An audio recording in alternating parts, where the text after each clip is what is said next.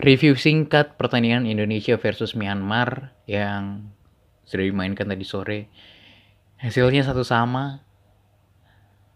Ya, kecewa banget sih aku. Maksudnya ekspektasiku lebih dari itu gitu. Ternyata masih konsisten ya hasil seri dari tiga uji coba kemarin. Itu pun gol dari Indonesia juga bisa bilang kebetulan mungkin. Karena itu dari bola mati dan Irianto kosong sekali langsung shoot. Dan untungnya dia punya shoot yang bagus jadi langsung mengarah ke gawang. Satu sama. Beruntung kita bisa menyamakan kedudukan. Soal Myanmar juga apa ya? Apakah itu kesalahan back? Bisa jadi itu kesalahan back karena itu kosong banget, nggak ada yang jaga, gimana coba. Tapi aku masih percaya, seperti apa yang aku bilang di starting eleven kok kemarin, duet Irianto sama Andi Setio itu cocok gitu, apa ya, padu, udah padu sebenarnya. Cuman mungkin kurang lama terbiasa kali ya. Jadi P R-nya Indra Sjafri bener-bener banyak banget. Pertandingannya sisa Malaysia sama Kamboja. Um, kalau mainnya kayak kemarin, eh kayak kalau kayak tadi sore, aku sih agak pesimis sih kita bisa lolos. Karena tadi aku juga nonton sedikit babak kedua um, pertandingan Malaysia versus Kamboja, yang hasil akhirnya Kamboja di luar dugaan bisa menang, meskipun golnya dari uh, free kick. Free kick jauh loh, free kick jauh, dan Malaysia nggak bisa apa memberikan tekanan sama sekali ke Kamboja. Ya bisa, bisa, bisa memberikan tekanan, cuman nggak begitu berarti. Um, apa ya? Berarti Kamboja itu punya modal sebagai tuan rumah tuh besar banget dan patut diper diperhatikan dan diwaspadai.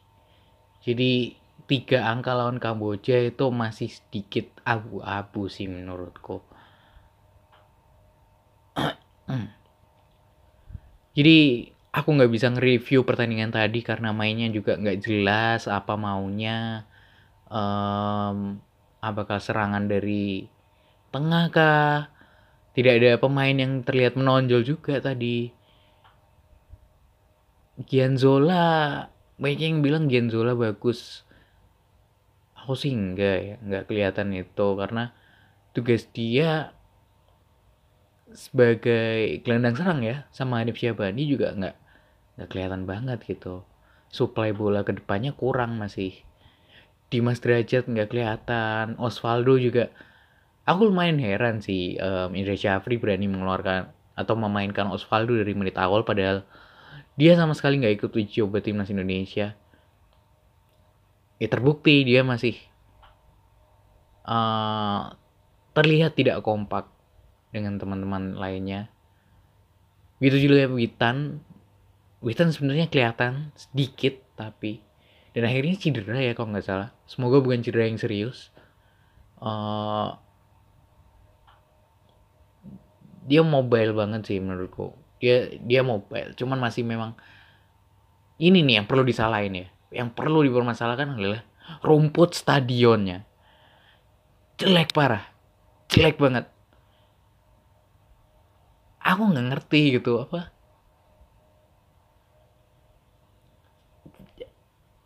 Venue-nya bisa kayak gitu, kayak lapangan futsal raksasa. Bolanya mantul. Kadang tinggi, kadang enggak. Mantulnya enggak tentu arah. Kecepatan bolanya juga jadi terhambat, ya kan? Uh, apakah itu yang menyebabkan permainan timnas Indonesia jadi jelek? Bisa jadi. Tapi kita nggak bisa menyalahkan itu sepenuhnya sih. Karena um, adaptasi juga udah beberapa hari sebelum pertandingan ini. Ya, tapi masalah sih, masalah. Rumput itu masalah, masalah. Kita kita kam, harus kambing hitamkan sesuatu ya atas tidak tiga poinnya Indonesia hari ini. Rumput sih, rumput. Ya, rumput. Ya, P R Indra Sjafri banyak, besok lusa lawan Malaysia. Kalau aku lihat Malaysia juga tadi mendapatkan satu kartu merah. Aku nggak tahu itu pemain inti atau bukan. Aku juga males nih mau browsing. Um, tapi kalau dari apa ya? Dari Ong Kim Swee sebelum turnamen ini mulai, dia bilang e, Indonesia punya kesempatan lebih baik karena mereka persiapannya jauh-jauh hari sebelum turnamen, berbeda dengan kami. Bahkan di lima pemain kami tidak bisa um, tidak mendapatkan izin dari tim sehingga tidak bisa ikut dengan kami. Ya mungkin Malaysia juga dalam keadaan tidak terlalu baik, tapi patut diwaspadai karena um, derby Malaya ini apa ya, selalu punya aura tersendiri sih buat aku, uh, gengsi. Dan aku berharap Indonesia bisa mengatasi tekanan karena pasti dituntut untuk menang kan. Malaysia pun begitu, mereka setelah kalah dari Kamboja, mereka pasti harus menang dari Indonesia untuk bisa lolos ke babak berikutnya. Ya doain aja semoga nggak seri, semoga nggak kalah Indonesia. Mungkin komposisi pemainnya dirubah. Aku nggak tahu kenapa Marinus nggak dimasukin um, dari bangku cadangan. Apa karena dia cedera? Ada yang bilang dia cedera. Sayang banget sih kalau cedera, karena dengan begitu target man cuma sisa Dimas Drajat, dan aku sama sekali nggak puas dengan performa Dimas Drajat hari ini. Cukup mengecewakan ya. Padahal aku yakin dia adalah salah satu striker muda Indonesia sih. Hmm. Ini gitu, terus lini belakang Lutfi juga masih nggak kelihatan. Asnawi sih, Asnawi bagus banget. Kayak aku bilang kemarin, dia berani penetrasi masuk ke tengah itu nilai poin lebih. Dan tadi Samuel Christiansen ya yang jadi starter. Mungkin, mungkin, mungkin Indra Sjafri nggak langsung menurunkan winning timnya. Dia pengen sedikit ada rotasi secara bergilir gitu. Yang ini main, yang bintang main, yang nggak terlalu bintang main. Jadi Firzandika nggak nggak dimainin. Akhirnya tapi dimainin babak kedua dan nggak memberikan dampak apa-apa sih. Ya... sulit sih, apa permasalahannya chemistry ya, chemistry antar pemain masih kurang.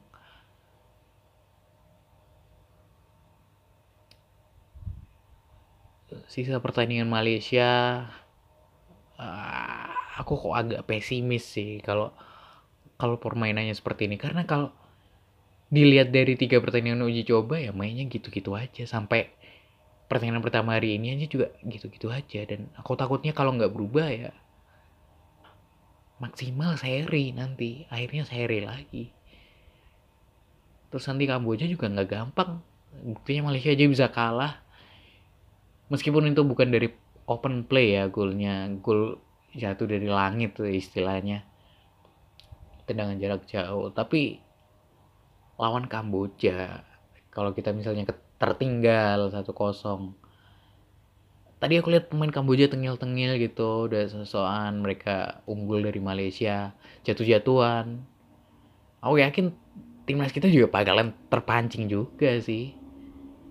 Dan bakalan ribet juga kalau misalnya lawan Kamboja jadi poin krusial kita. Jadi partai krusial. Ya, semoga aja lawan Malaysia kita bisa menang. Um, ada perubahan cara bermain, lebih apa ya, terlihat gitu cara mainnya, pola mainnya seperti apa. Um, memasukkan semua pemain yang memang berkelas, yang menurutku berkelas gitu ya, seperti yang aku bilang di podcast yang kemarin. Um, itu aja sih kayaknya. Jadi setiap pertandingan mungkin aku akan bikin review singkat seperti ini. uh, Iya. Dan ini nanti ada pertandingan Manchester United versus Chelsea. Aku mau prediksi Eh Manchester United Chelsea Iya Chelsea Chelsea ya? Iya Chelsea F A Cup Round lima. Um Prediksi singkat. Aduh, aku gak nyiapin apa-apa yang tiba-tiba pengen ngomong gini aja. Prediksi singkat. Chelsea setelah enam kosong dari Manchester City. Dan cuman bisa menang dua satu dari... Dari... Dari apa ya kemarin ya? Itu. Entah berantah lah pokoknya. Bisa menang dua satu. Ah... Apakah Mauricio Sari akan dipecat nanti malam? Kayaknya sih iya. Karena Manchester United meskipun kalah dari P S G kemarin, um,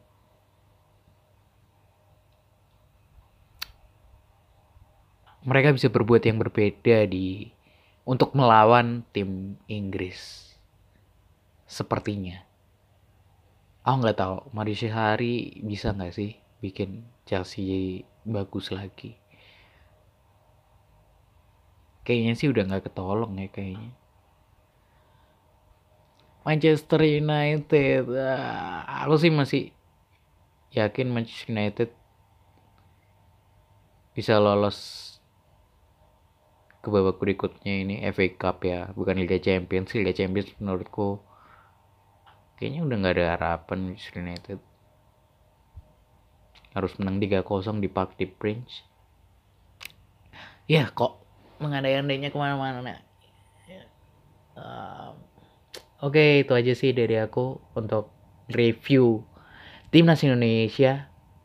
Kita doakan yang terbaik buat timnas kita pastinya.